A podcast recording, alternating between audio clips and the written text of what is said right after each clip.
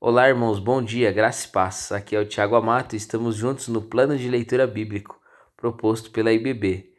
Hoje vamos ler Gálatas, capítulos 1 e 2, também Salmos de número 38.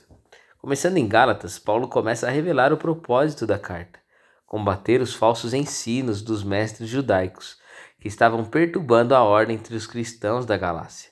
Paulo chama atenção sobre o fato dos Gálatas terem se desviado do evangelho anunciado por ele, cuja autoridade é atestada pelo Espírito Santo através dos frutos de seu ministério, e também pelos apóstolos. Ele fundamenta o valor da sua pregação, também no milagre de sua conversão. Vocês ouviram qual foi o meu procedimento no judaísmo. Paulo foi grande perseguidor do Evangelho e passou a defendê-lo após um encontro fantástico com Cristo.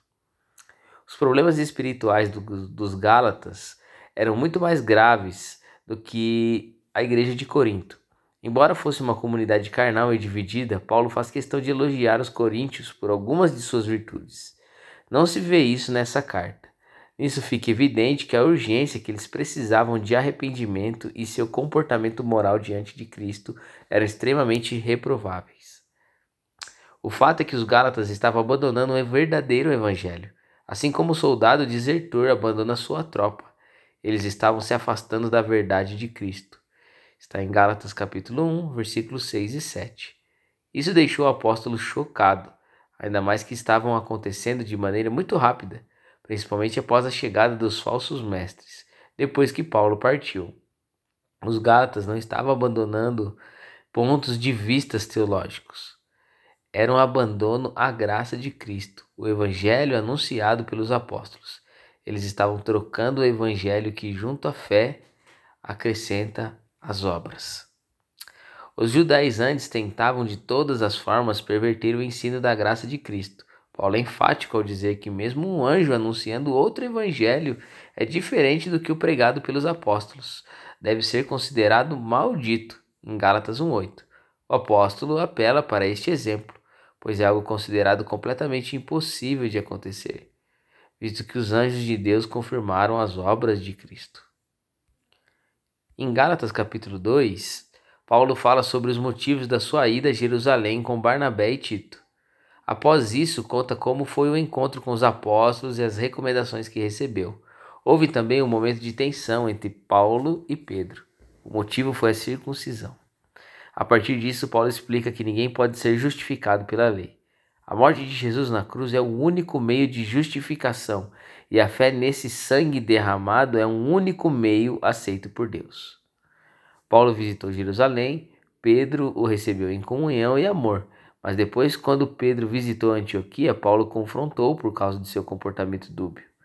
É importante notar que esse episódio que Pedro andou com o Senhor Jesus é, mas mesmo isso sendo algo notável, não foi para Paulo, motivo de super respeitar o apóstolo. Chegando em Antioquia, Pedro foi surpreendido pela boa comunhão existente entre cristãos judeus e cristãos gentios. Eles comiam e conversavam, sem se preocupar com ritos da lei judaica. Por um tempo, Pedro também se sentiu à vontade para participar desta unidade, mas tudo desmoronou quando os cristãos de Jerusalém chegaram à cidade.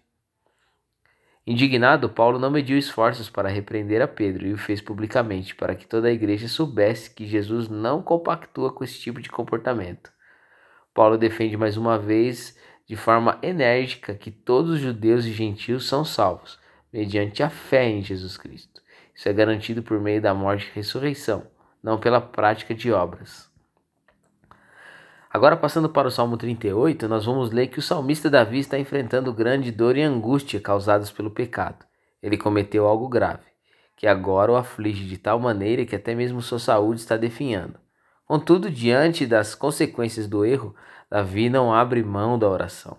Ele confessa seu pecado e coloca todas as coisas diante de Deus.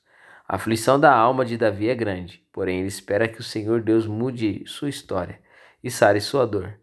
Confie no Senhor quando errar.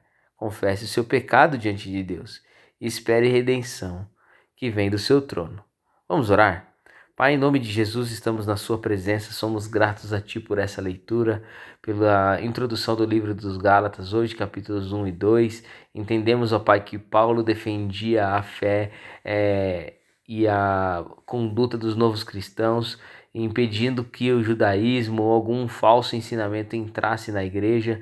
Ele se preocupava, ele amava, ele zelava, ele cuidava daqueles que se, se aceitaram o seu nome. Nós somos gratos a Ti, ó Pai, por poder ter essa porção, ó Pai, preservada para a nossa leitura e meditação sendo, ó Pai, que nos encoraja a continuarmos sempre firmes diante da presença do Senhor e sempre, ó Pai, buscando observar a nossa caminhada de acordo com a Sua palavra.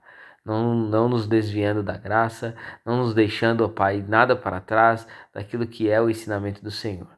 Nos abençoe, Pai, também para que nós possamos ser como Davi independente quando errarmos, quando é, fizermos algo que não for da sua vontade, que nós possamos reconhecer o nosso erro, confessar o nosso pecado e esperar a redenção que vem do Senhor. Que o Senhor nos dê um dia abençoado, a meditação de, na sua palavra abençoada. Cuida, Pai, dos meus irmãos, cuida, Senhor, daqueles que estão participando desse plano de leitura e têm sido abençoado pela sua escritura. Nos dê uma, um dia abençoado em nome de Jesus. Amém.